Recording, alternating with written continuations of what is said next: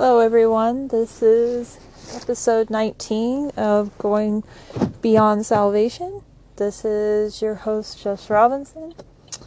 And continuing on with our daily reading, um, today we won't go over Matthew um, just because in, in the book of Matthew, we are to the point of the parables, and I want us to be able to go over the parables with you know when when they're all done and just go over it at once and explain it because they they do tie in together and i want to explain parables and um, what they are and um, and all of that. So this is kind of going to be probably a short episode because I'm also not going to talk about Proverbs. We're in Proverbs 3, and I kind of wait until we're, we're, we get the whole gist of reading Proverbs 3 done. So it'll just be Genesis and um, Psalms that we will talk about today. And in Genesis, you know, we can continued on with the story of Joseph, and we see in the story of Joseph, he ends up um, going out. His father sends him to, you know, out to his brothers, you know, who are taking care of the sheep and the flocks and the livestock and and so Joseph goes and he finds out that his brothers aren't, you know, where where they were originally at. You know, he finds out where they're at and continues on. And um we just see in this story like the brothers end up coming and you know they see him from afar and they decide that they're going to kill him. You know they had it planned in their hearts just to kill their brother joseph because of the jealousy. And you know we've talked about that in previous episodes where jesus you know talks about murder and and malice. And um that when you have such a hatred for your brother when you have such a hatred towards somebody that it can actually like it could cause you to actually plan out to harm this person and murder them or act out in a way. You know i was just at a court hearing and um which I've talked about this case before on my podcast. The this case that is that you know was going for um, death penalty. Um, that was going for death penalty, you know, in the state of Wyoming. It actually they they reached a plea agreement, and he's not, you know, he's he changed his plea today to guilty and he's they have to do a different sentencing at a later date but he changed his plea today. And what they do what is called a factual basis in the court. And you know so his charge was first degree murder. This guy that i was watching today his charge was first degree murder.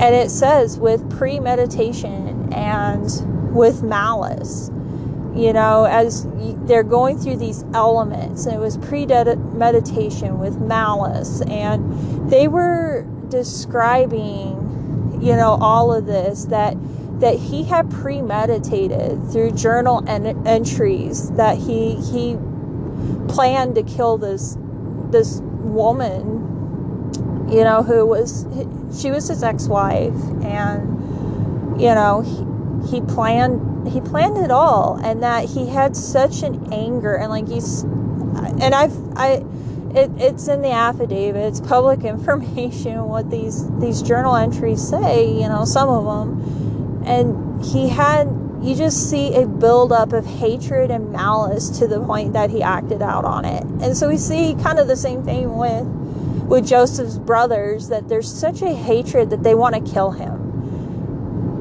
and so but instead of, but however, Reuben, who's the firstborn, you know, he steps in and says, you know, instead, let's throw him in, in the well. And, um, know, and I feel like that was God intervening. That was God intervening at that point for for Joseph. That you know he came in and and intervene because I mean the other brothers were wanting to kill him, and um, while he's you know down in this well, you know the brothers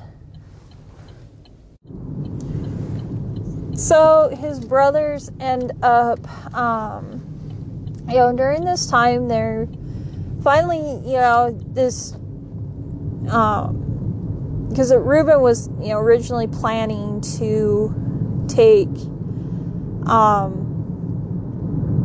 you know Joseph out and get him out and take him back to his father. You know that was his original plan and however it doesn't work out for Reuben because then these Ishmaelites, you know, who are traitors, you know, you know, they come around and they go, "Hey, we'll just we'll just instead of killing our brother, you know, we'll just sell him to the the Ishmaelites."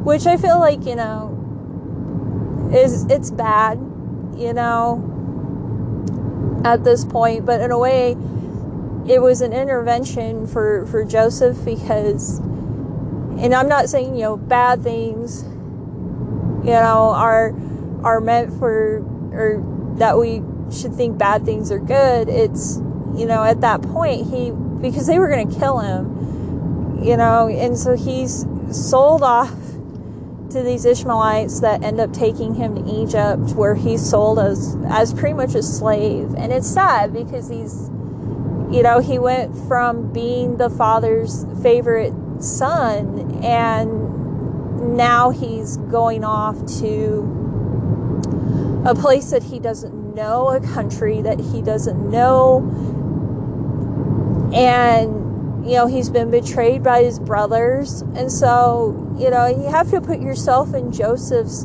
you know shoes at this time it's you know he probably felt betrayed he probably felt like I think, you know, he was probably scared not knowing what was going to happen. And so, you know, and that's how it is. Like, we just, as believers, the things that happen to us sometimes, you know, we get that initial reaction of, you know, what just happened you know you you go through something shocking and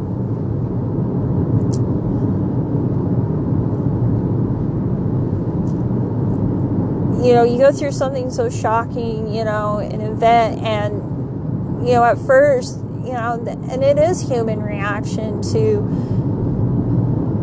to be scared to at first feel crummy inside and hurt you know when you're betrayed by somebody it's natural to feel hurt and betrayed at first you know that's a natural human reaction you're going to have.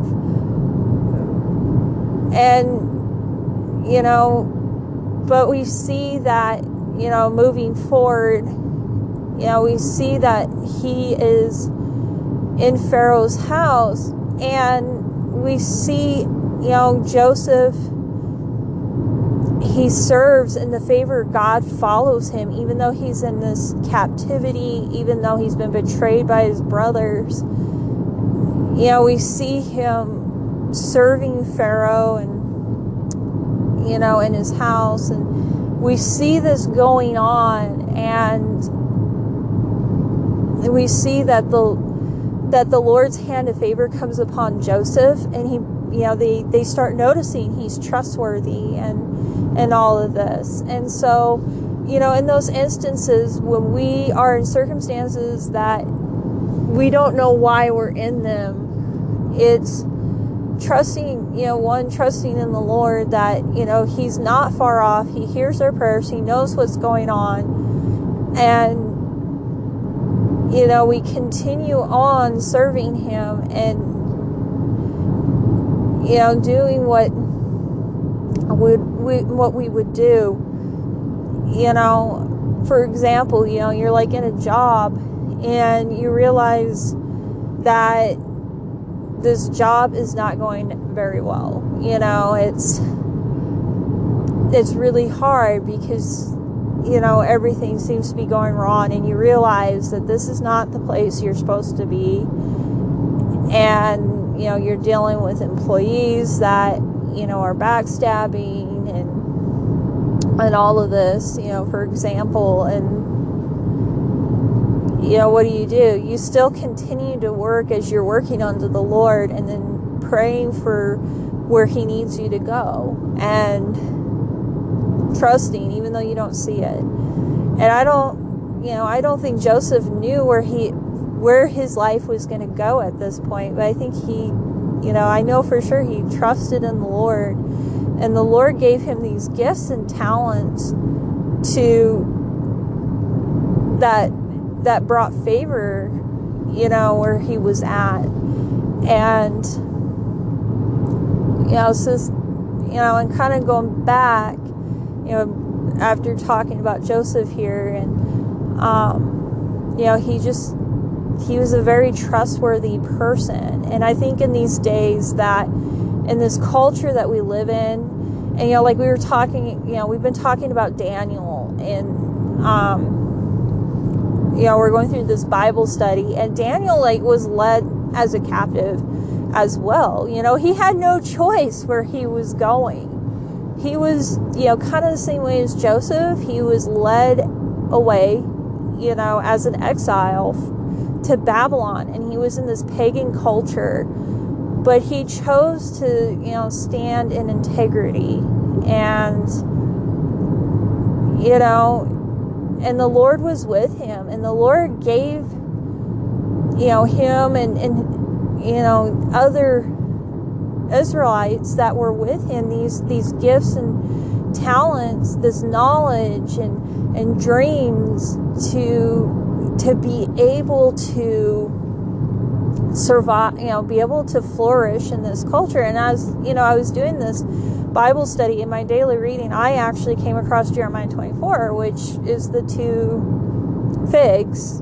You know, Jeremiah, it's when, you know, the wave of exiles went from Judah to to Babylon, and I was like, it stunned me because I was like, that's Daniel's group, and Jeremiah has this vision of the two, you know, two figs, or you know, and one is good figs and the other one's bad figs, and the Lord points out that the good figs are the exiles, and that He was going to watch over them, that they were going to flourish, and that they were going to get a heart to know Him. And so it's like, you know, as believers, when we get in, you know, especially in today's culture, you know, we're in this culture where everybody is just pushing and, and shoving, you know, and, you know, there's just such, you know, like we were talking that there's divorce is, is at a, such a high rate and, you know, we see just some of the sick things that are going on, you know, human trafficking and, you know, the, the shows that are being condoned and TV shows.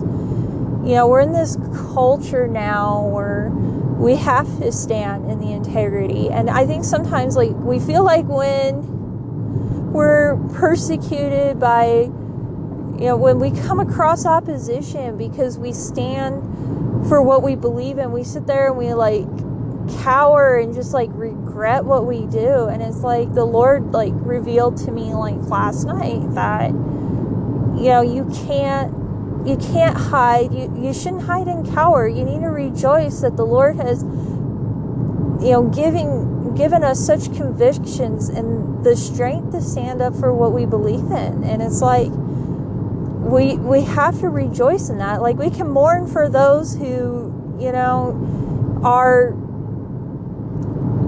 you know, allowing the enemy to put lies and deceits of deceit over them and making them feel like we're the enemy and you know, we can grieve over that and pray for them, but I just think we really need to think about, you know, just flowing in the gifts and, you know, the sphere of influence He's given us. And, you know, because we've only got this one life to live. Life is fragile and it's going to end one day. And, yeah. So, you know, it's we talk about that and and so kind of moving back into Genesis, we also see this story about Judah and, and Tamar, his daughter in law. And we see that, you know, Judah, he leaves his brothers. He ends up getting with a Canaanite woman that, and and he has three children and you know three sons and the first one is wicked the the first one that marries tamar is wicked and you know err and he ends up you know the lord takes him out but there was no children. And so in that culture in that time it was the brother would take the widow and provide um, a child that would be he would that child would carry on the, the deceased male's lineage. And onan realizes that that's you know the next brother realizes that that's not going to happen but he still sleeps with tamar which I, I feel like that was just wrong in itself because it's like if you didn't want the kids, you know, if you didn't want that to happen, you should have just said no. But he took advantage of Tamar and this situation, and that I find that very wicked in itself. That that he was just doing stuff like that. And so he ends up getting killed as well. She doesn't have any kids. And so Judah, he tells her to go, you know, in to her father's house and to stay there until the other son, Shelah, is born. And it's like, and but his whole thought process is he thought his own son was this third son was going to die as well. And you know, it's just kind of you kind of see this the spiritual depravity that happens. And so, you know, Tamar realizes, you know, years go by, she sees that Shelah's grown, but she hasn't been given to him as a wife. And so she ends up taking her widow's clothes, puts on a veil, and she goes out and she comes across Judah. And he mistakes her for a harlot. And and, you know, we see that he ends up sleeping with her and he gives her this pledge his pledge and his staff and his cord, which those were really important because that, you know, the pledge, the staff, and the cord prod um, is what they would use. You know, it was a huge identify, you know, identifying factor among families and those were passed on you know and so um so we see you know with judah he he gives her that sleeps with her which you know tamar was deceptive in that she slept with her own father-in-law and it wasn't right what she did. And she takes off, puts her widow's clothes back on. Well, she conceives. And um, we see in this in this story that you know when she's about to die she presents you know Judah's pledge and and all of that, his his staff and his cord to to her or to him. And and he realizes oh and he realized he was wrong as well because he didn't follow his word you know like he he was going to. And so you know and so he ends up not having her killed. She lives and she has twins. And and what people don't realize is you know even though this was a really bad situation when you look at the genealogy of jesus he comes through one of the twins that was born because his line comes through judah and judah had no other kids like that so it's through that line and so, you know, it's so that story happens and that's pretty much Genesis. And then we we get into Psalm 13. And Psalm 13 is is very short, but once again, it's a cry out to the Lord, you know, how long? And when I was reading Psalm 13, you know, even though we know it's not written by Joseph, it just felt like it was Joseph. Like, I felt like that was probably something like he would have said, you know, and the whole psalm. And, and it ends, you know, trusting in the Lord and, and, you know, reminding of his goodness. And I think that's how it is. You know, sometimes we're wondering how, how long, Lord? And, you know, and I know there's people that struggle with you know with a chronic illness and like and we're praying for them all the time and they're just like how how long lord how long am i gonna am i supposed to be like this but you know it's and that there's nothing wrong with saying you know kind of having those feelings. You know people feel like oh you know you're so bad if you have those feelings. They're gonna come naturally.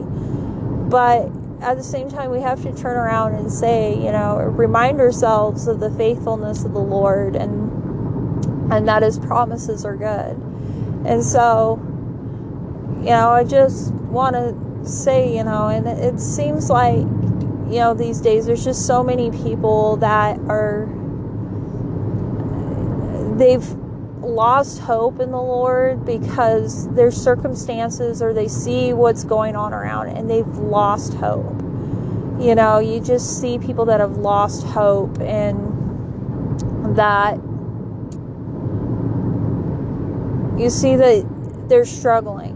And you know, I just want to say, you know, it's um, you know, we still have hope and we still have Jesus and he's you know, God is still on the throne and we still have, you know, what is written in in the Bible, you know, as I was worshiping this morning, there was a song and it says I still believe that that you're the same yesterday, today and forever. And that's something we have to continue you know, continue to stand on is that God is faithful. He's still the same as he was in the book of Genesis. He's still the same as he was, you know, when the the writers of Psalms was inspired inspired. He's still the same as, you know, Jesus's time. He's still the same. You know, and he's going to continue to be the same, you know, from here on out. He's never going to change and his he's not, you know, a God that changes his mind, you know, like man. And he doesn't, he's not a God that breaks his promises. And when we look at his promise, you know, his promises in the Bible, we have promises of healing, you know, and that's a for sure thing because Jesus took stripes on his back for our healing. We have that promise. And we have promise of, of salvation and that we have a hope and that the same you know resurrecting power that raised jesus from the dead can can heal us that same power you know, in the name of Jesus makes the darkness go away. That same power restores marriages, it restores families, it brings prodigal sons and daughters home. And I think we need to, you know, clearly stand on those things and clearly stand on His promises continually every single day. You know, even if we don't see what where our situation's at, you know, and I just feel like, you know, today, you know, given that encouragement, and if you're struggling, you know, there's still hope and continue to hold on to the promises. And, you know, my challenge is, is when you're struggling, you know, find where, you know, verses that, you know, bring joy when you're struggling with depression. Find verses that bring peace when you're struggling with fear and needing peace. And, you know, there's, you know, we have this wonderful word, you know, from the Bible and all these verses that we can proclaim over our lives because it's living and active. And so that's pretty much today's episode. Um, I just want to end in a prayer. And so I just say thank you, Jesus, for um, the hope that we have in you and that, Lord, you're still the same today. You're the same yesterday, and you're going to be the same forever. And that, Lord, we just thank you for your promises that, that we have, that we have a promise of healing. We have this wonderful promise of salvation. And that, you know, when we're under the blood of Jesus, that, Lord, we just thank you that you make us whole, you make us new, and that the enemy has no place in our lives. We're no longer under condemnation. And that, Lord, we are sons and daughters and we have right, you know, we can be able to come to you as the Father. We have this access, we have this intimacy with you, Lord God.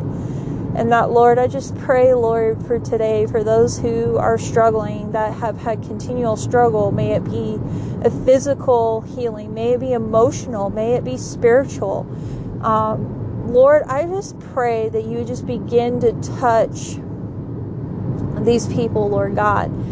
You know, I pray for those maybe that their marriages are, you know, for those whose marriages need a healing, they need restoration. I just pray that, that you would intervene and bring restoration in Jesus' name. And that, Lord, I pray for those whose families are broken. I just pray, Lord, that you would just restore families in Jesus' name. Lord, we pray for healing in Jesus' name, and that, Lord, we just thank you that by Jesus' stripes we are healed, and that we are healed physically, we're healed emotionally, we're healed spiritually, Lord God, and that. Lord, we just thank you that we can cling onto this promise, that it's living and active and breathing every single day. And that, Lord, we just come against the enemy. He has no place when we're under the blood of Jesus. He has to leave at the sound of Jesus' name. And that, Lord, we just pray that He would leave. And we just thank you for all that you're doing and what you continue to do. In Jesus' name. And